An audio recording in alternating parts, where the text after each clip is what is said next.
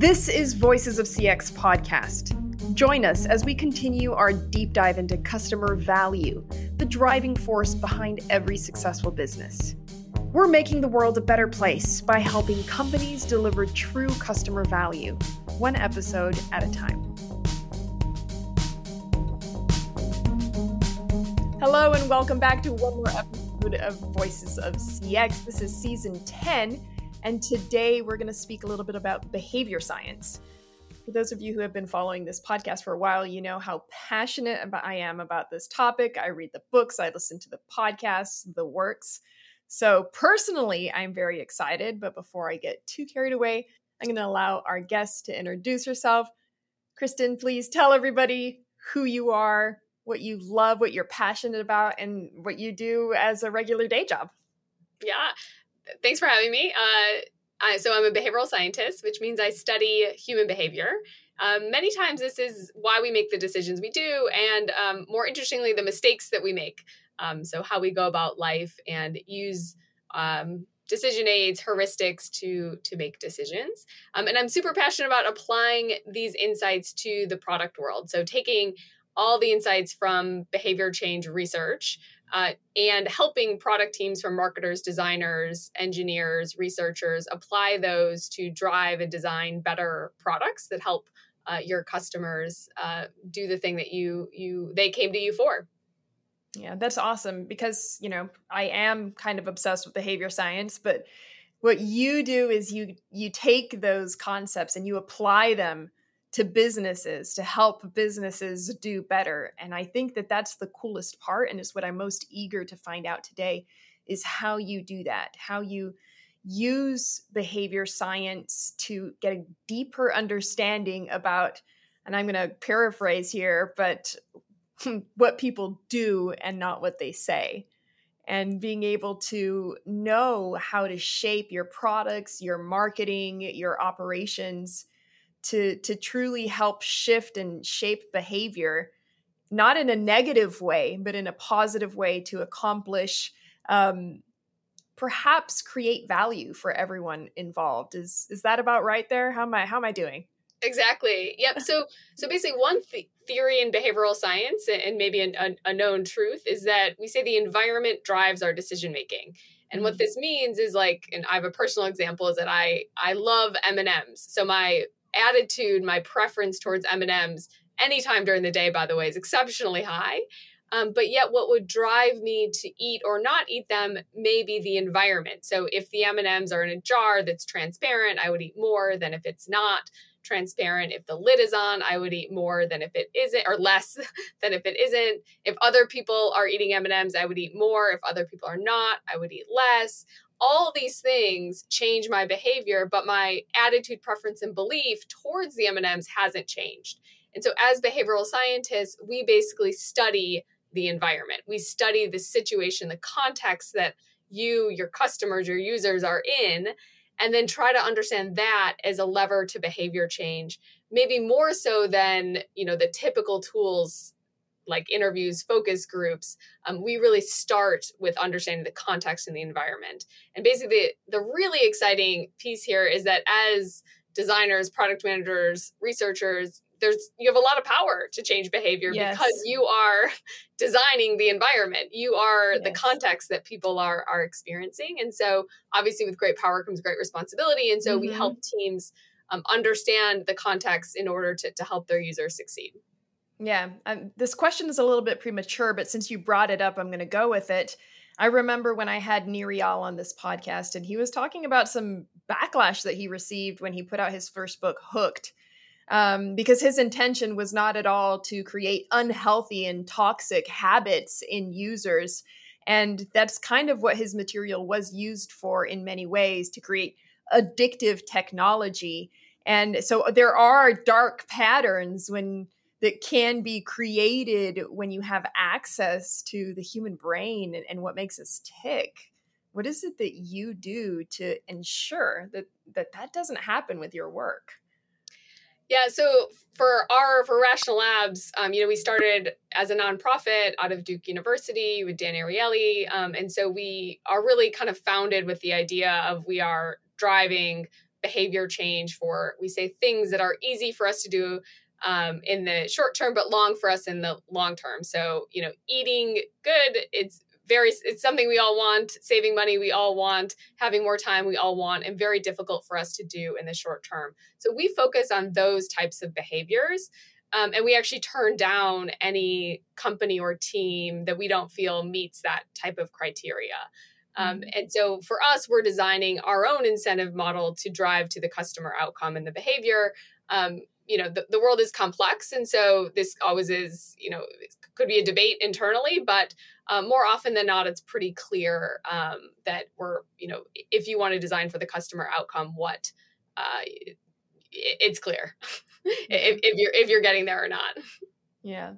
Well, let's go into talking about the method that you guys use at Irrational Labs, which is behavior design, right? Tell me a little bit about behavior design and how you use this to help companies achieve their goals. Great. Yeah. So basically behavior design really is taking what I mentioned before is how do you study the environment of decision-making? How do you study what people do versus what they say? And for us, it all starts with what we call a behavioral diagnosis, where we map out every single step that somebody takes to get to the behavior. So I'll unpack that a little bit. Basically, first, you have to pick the behavior that you want to change. And I think this is probably one of the most overlooked and you know, if I could give teams one mandate from listening to this, it would be to go and get in a room for 90 minutes with your team and debate the actual behavior that you think your customer should be doing. What we find is people don't talk about this as much as active use or retention or other outcome metrics, and they don't get specific enough about this. What we mean by that is like getting basically very specific about this, the thing you want someone to do, let's say after they log in.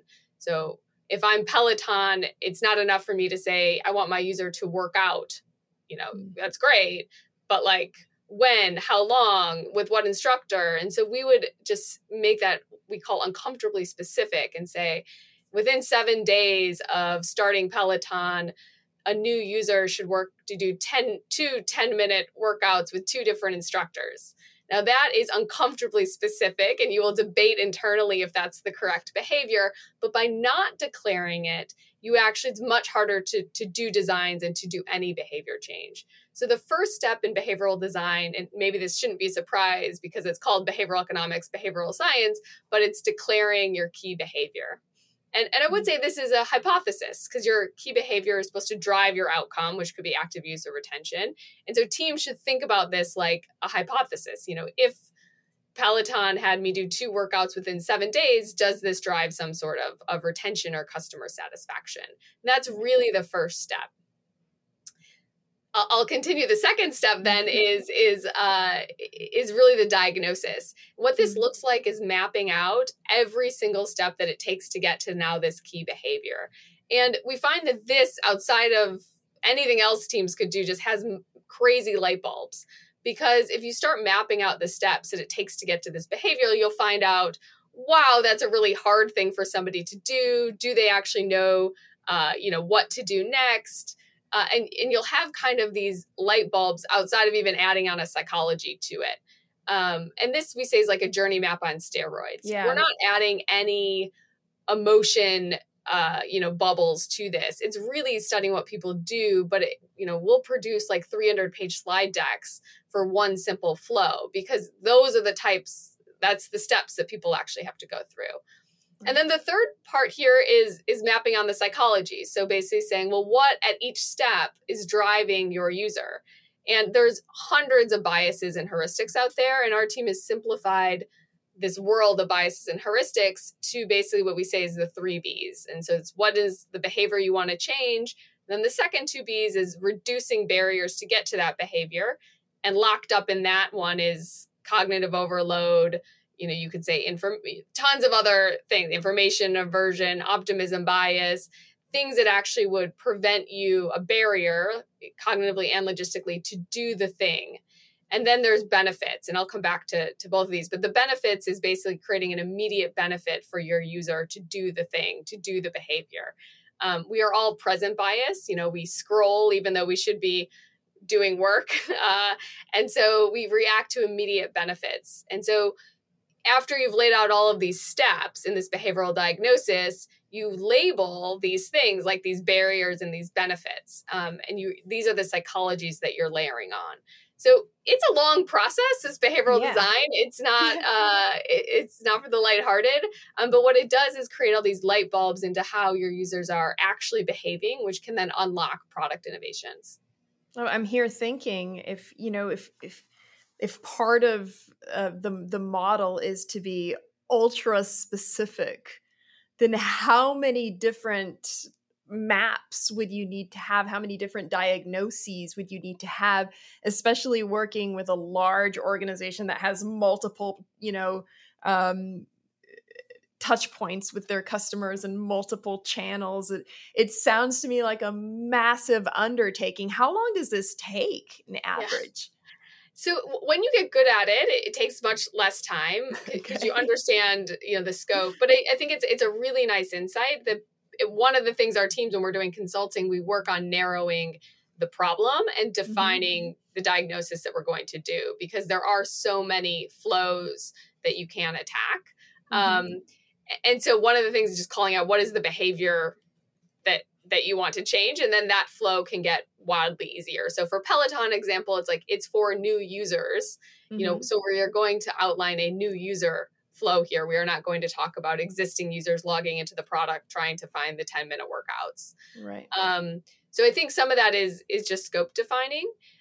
And other things is just attention to detail. Like you should have these screens and be able to pop them into a deck and look at them pretty quickly. And the alternative here is talking to 10 users, 5 or 10 users to influence you. And that actually takes a really long time too. Yeah. We basically, if I could lock a designer or researcher in a room for a day and say, would you have them interview people or read a literature review and do a diagnosis, I would have them do the literature review and diagnosis. Like you're getting a lot more bang for your buck when you're looking at the existing literature on a topic, as well as understanding the environment of decision-making. Your 5 to 10 users, there's just a ton of variance there. And you'll get insights on their attitudes, their preferences, and their beliefs, but you may not get to the predictive value of what they would actually do in a situation. Right. That was going to be my follow-up question. How do you do this diagnosis if you're not doing any qualitative research? If your idea is to focus on behavior and not what customers declare, then how do you have someone shadowing them? What's the method to be able to perform these diagnoses? I mean, I would understand in a digital setting, where you have all of these things that you can track or on a platform or on an app, et cetera. But when that translates into in real life behavior, how do you do it? Yeah. So first, from the digital standpoint, this is exactly right. You do have a ton of data about what people are actually doing. Yeah. And so we layer that data, how many people are on this page using this feature, to how long do they spend on the page, right? Mm-hmm. Bounce rates, et cetera. And so there's a ton of information locked up in there. What's your biggest drop-off moment, especially if it's a conversion sign-up flow? These data exists and you layer it on to understand where you should be focused in this diagnosis. For more offline behavior and for new products where there isn't an online behavior, a lot of what we do is basically kind of have a best guess. And then we understand, because most topics have been studied before. Like very rarely are we coming at it with zero information. And so we would basically have a best guess and then go verify. And when we're interviewing customers in this case, we're not asking them for their attitudes, preferences, or beliefs. We're asking them about their behavior. So our team went to a city in California that was kind of fairly low income, low SES. And we went into homes and had them open their refrigerators. We had them give us a tour of their homes, and we could then see what they were actually spending money on. They were able to open up their bank accounts, and we just had them show us what they would spend money on. So there are ways to get at what people do versus what they say, and then use that to inform your actual diagnosis. For your company to succeed, customers need to find value in what you deliver. But companies and customers don't always see eye to eye on what's behind customers' perception of value. Worthix is the customer value alignment platform, helping companies like yours understand what really moves the needle for customers and your business, so you can do more of what matters and less of what doesn't. Visit Worthix.com to learn more or request a demo. Discover your worth with Worthix. Is there any sort of science behind that correlates what people say with what they do? So for instance, sometimes people say X and they do Y, but is there any, when people say A, they actually do B? Is that something that's been... That's interesting. I think maybe the closest to this would be some like social desirability bias, where many times if you understand what the social norm is, people will report to be closer to the social norm. So one idea is asking people what they think the social norm is in an environment. Okay. What is socially acceptable? And then you'll know that is their bias to report their own behavior closer to that norm. But, I'll give you, we did work with One Medical recently around increasing conversion to their basically using One Medical. And so the first question our team had to answer was like, well, what is the behavior that we want to change in this? And after a workshop with their team, we landed on actually was getting a doctor's appointment right after signing up. One Medical is around helping people get care when they need it. And it's very likely that if you use One Medical and 6 months later you have a fever, do you give One Medical a call? Well, maybe, but you probably will give your doctor a call that you used before because of status quo bias, right? Yes. So we have to do a really good job right in the beginning of signing up for One Medical to help people understand and really internalize that One Medical can be the person that they call when they're sick. Yeah. And so that was the key behavior. And we did a behavioral diagnosis of their onboarding flow and figured out that actually it's very difficult to get a doctor's appointment right away. You would have to look for a provider that you like. You would have to pick out a time. You'd have to know what One Medical is because, you have to know the mental model of how it can help you. And so we try to do the second B, which is just reducing barriers to do that. And very simply, we asked people a few questions about their health to figure out what they would actually see a doctor about. We then recommended one provider, gave them the reason why we recommended this provider, recommended them a few time slots the next day that they could sign up for that were like 20-minute virtual appointments. Very easy. You're not having to commute somewhere to do this. And then, ask them if they wanted to make an appointment. And we increased bookings by 20% by doing that. And this is the formula, right? You basically set a behavior, you reduce barriers, and you're trying to then experiment. And by the way, that's some of the punchline is we don't just do these things, we experiment and try to do them. And people wouldn't have said, look, I'd like you to put the onboarding in the onboarding flow. I'd like you to ask me to set up an appointment. Like, an interview is just not going to get you there. But understanding the barriers, the psychological barriers to setting one up, and then trying to reduce those barriers, can help you get there. So it's kind of like putting the M&Ms in a clear jar. Yeah, exactly. It's like you want people to eat them. Yeah, you put them in a clear jar. And if you don't want people to eat them, you move them farther away. Hide them in the top shelf inside a dark container. Yeah, exactly. So, and I think this is one thing that teams can take away is if you figure out your key behavior, what are the barriers to doing this? And the barriers, as mentioned before, there's kind of two types. One is logistical, which is just steps, so an open text field, that's a barrier. It's a logistical step. And then there's cognitive barriers. And those are, so for instance, if I was a Lyft PM, a logistical barrier would be waiting for the Lyft. Yes. You have to wait 5 minutes and like, you may not want to spend that time. Mm-hmm. And then the cognitive barrier would be the uncertainty on if it's going to come. Like, is it going to be 5 minutes? Is it going to be 7? Do I have to walk somewhere? Where do I go? And in that time, you may open Uber. And so Lyft in their, identification of barriers would think about logistical and cognitive, and then try to figure out how to reduce those two things. Yeah.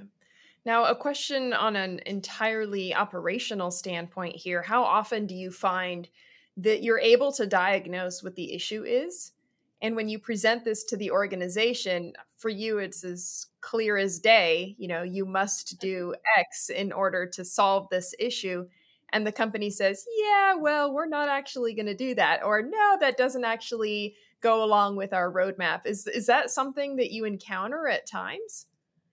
Sometimes, yeah. I think one barrier we've had at getting adoption is, you know, it's very easy when you hear a customer say something to believe that customer. So if I can show you one customer saying, I have a pain point here, you know, I just couldn't find the right provider for me, a right doctor for me, we call this identifiable victim effect, where, you know, one person, one experience can really impact somebody more than perhaps stats or data.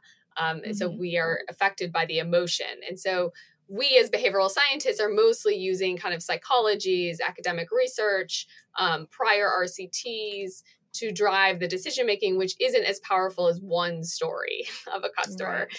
So our challenge, you know, is to make those studies come alive, to be more convincing about the insight, to compete with the, you know, one customer that says one thing that everyone uses as kind of the internal narrative about what's going on. Absolutely. You know, that's, I read a blog post that you wrote. I think it was you. It was either you or someone on your team that talked about measuring the right thing and about how a lot of times what truly matters is what we're measuring and how we're measuring it, right? One thing that we see really often in this market is that companies focus a lot on specific metrics like customer satisfaction, for instance, or they focus on, you know, which smiley face or, you know, smiley to frowny face scale customers are hitting when they're leaving the store. And lots of times companies are actually measuring the wrong thing, or they're measuring the right thing, but that's not truly what's influencing and affecting the behaviors and the decisions, right? So is this a barrier for your company and what you do, where companies end up focusing so much on these metrics, like you said, focusing on what customers are saying, and they give it so much weight and so much value that they overlook what ultimately is driving the decision? Yeah, it definitely is. I'll tell you one quick.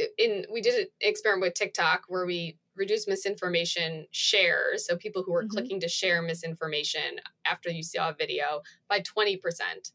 And but the real insight here was that we had pre-asked people about the intervention that we were about to launch. So we got a sample from Prolific, which is a kind of a survey platform. You can ask people questions.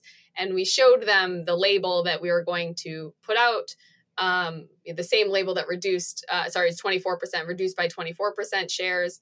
And we showed them this label and asked them for their intuition on, would this change their behavior? Would this decrease their shares? And people said, absolutely not. The label would not work on me.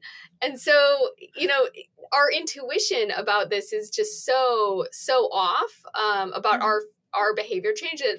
There's kind of two. One is effective forecasting, where we don't really understand our future emotional states. We don't understand that, you know, in the future, kind of the classic is, you know, if you're not hungry going to the grocery store, you may not buy things. If you are hungry, you may buy things. You don't really understand your future state, may be hungry or not hungry. You're buying for your current state.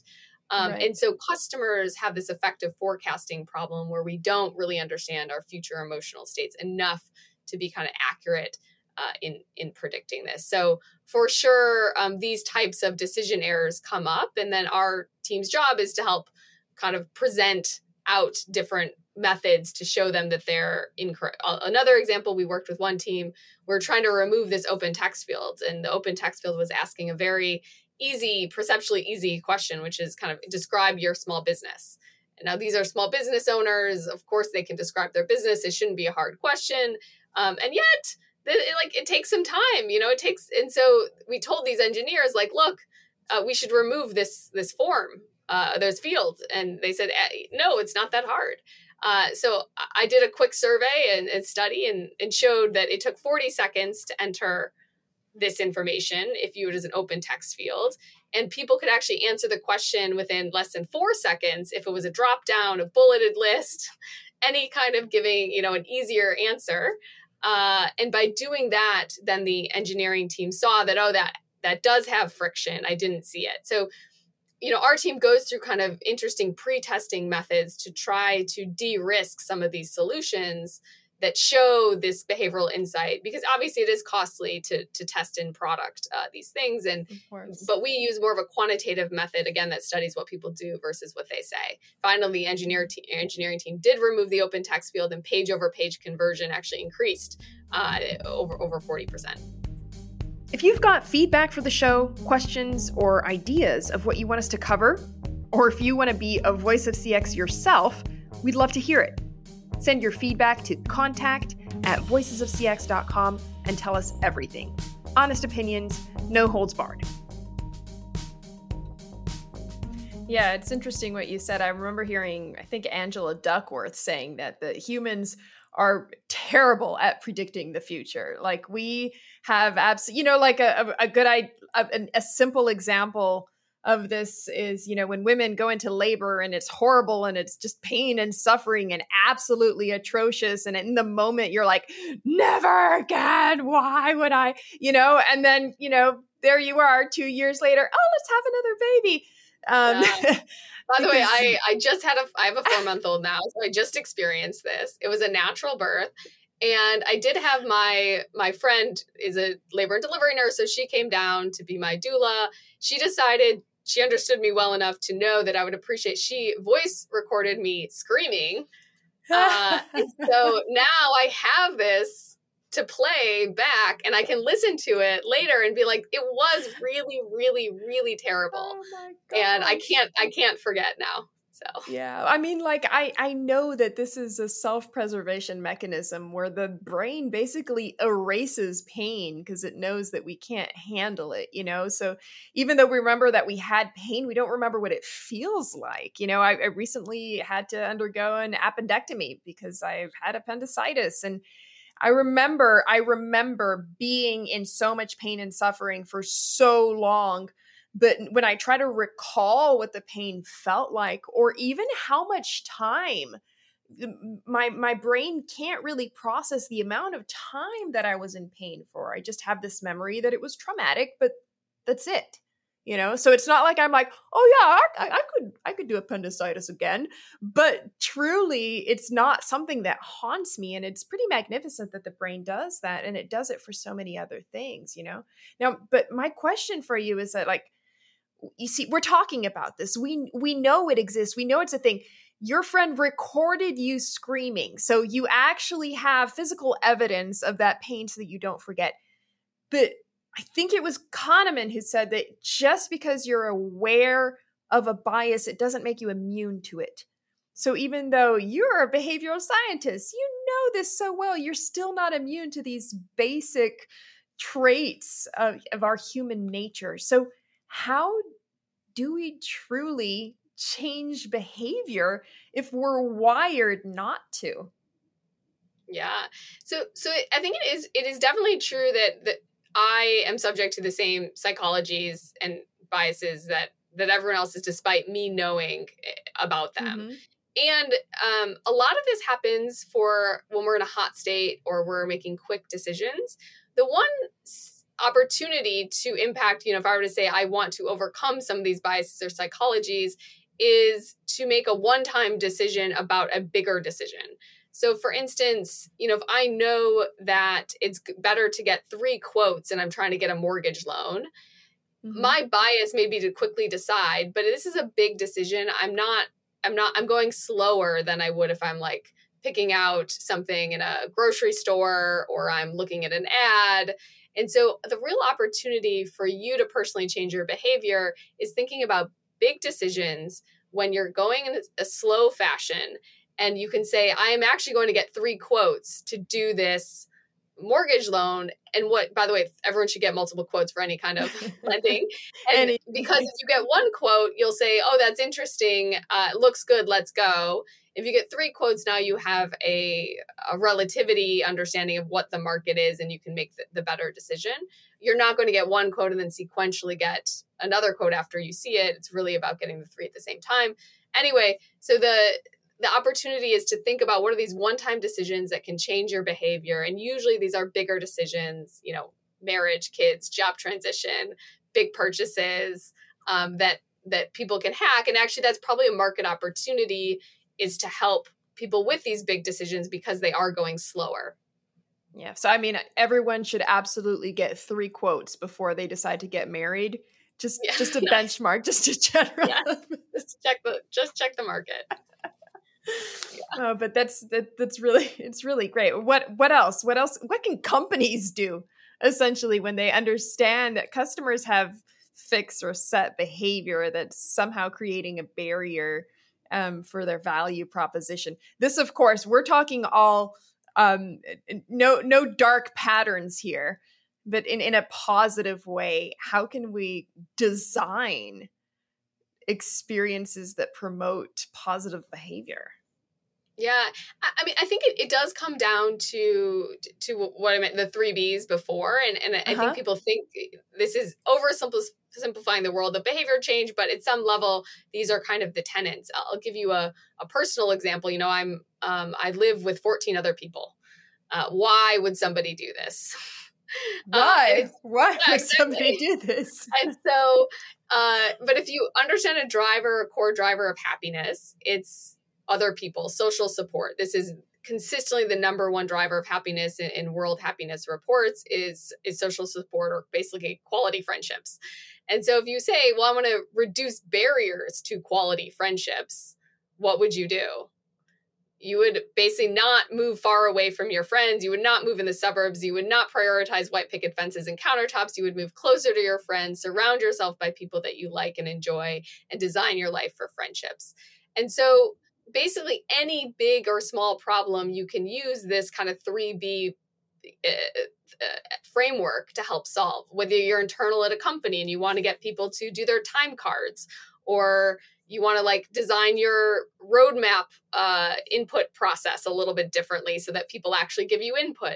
You could use the 3 Bs, you know, as a starting point to really help, you know, identify the behavior you want to change, reduce barriers, increase benefits, to get to the thing that people are not intending to not give you feedback on your roadmap, or not intending to not enter their hours.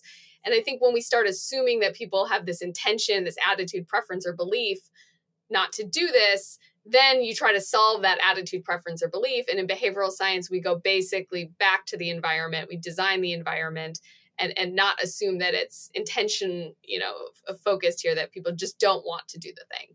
Yeah. Would you say that it could be interesting to work backwards with those 3 Bs? So start with the benefits and then try to move backwards from there? Actually for new products, for existing products that already have, you know, a flow, starting with the barriers is like the biggest win, because people won't do something if there's a lot of friction. You know, sure, we're going to wait in a long line. If you're in San Francisco, you may wait in a long line for Tartine for a high benefit, but very rarely do we do a lot of friction for the benefit. So if you're an existing product and want big wins, it's about reducing barriers. If you're a new product, and then increasing benefits. If you're a new product, you really want to design what is the immediate benefit that somebody could get from using you. And that it's not about a future benefit. It's the immediate. If listeners want to entertain themselves, you can go to Netflix, search Jerry Seinfeld, mattress, June guy, or night guy and morning guy. And there's a lovely clip about Jerry Seinfeld describing present bias in a way that is more funny than I could describe here. But the idea really is we have to solve for the person who's scrolling on Netflix all the time, because that's who we're competing with. And so if you're designing a product that helps people far in the future save money, eat less, call your mother more, all of these things are important, but they're not going to help me do something different today. And so we really have to help people do the thing today, because they have so many things competing for their attention. And your benefit needs to be high enough to fit into that to-do list. That's brilliant. So it's for now, designed for now. Yeah. You know, Peloton, they could say, look, you're going to have less diabetes, less risk of heart disease. This is not what they do. They have instructors shout out to you during Peloton, right? If you've used Peloton, they call you out and say, congratulations on your 100 ride. or they have streaks to help keep you going, you know, one day to the next. Wordle is very nice for this. Simple things that kind of give us an immediate benefit. You know, obviously Wordle probably also improves my vocabulary and my grammar, but look, they're not promoting that. They're just giving me a streak. And so we have to figure out a way to fit into somebody's today life. Yeah. And it can be minimal and not have any sort of tangible reward whatsoever. It's just some, almost a badge, which is why gamification tends to work so well for so many different things, right? It's just, like you said, it's a streak.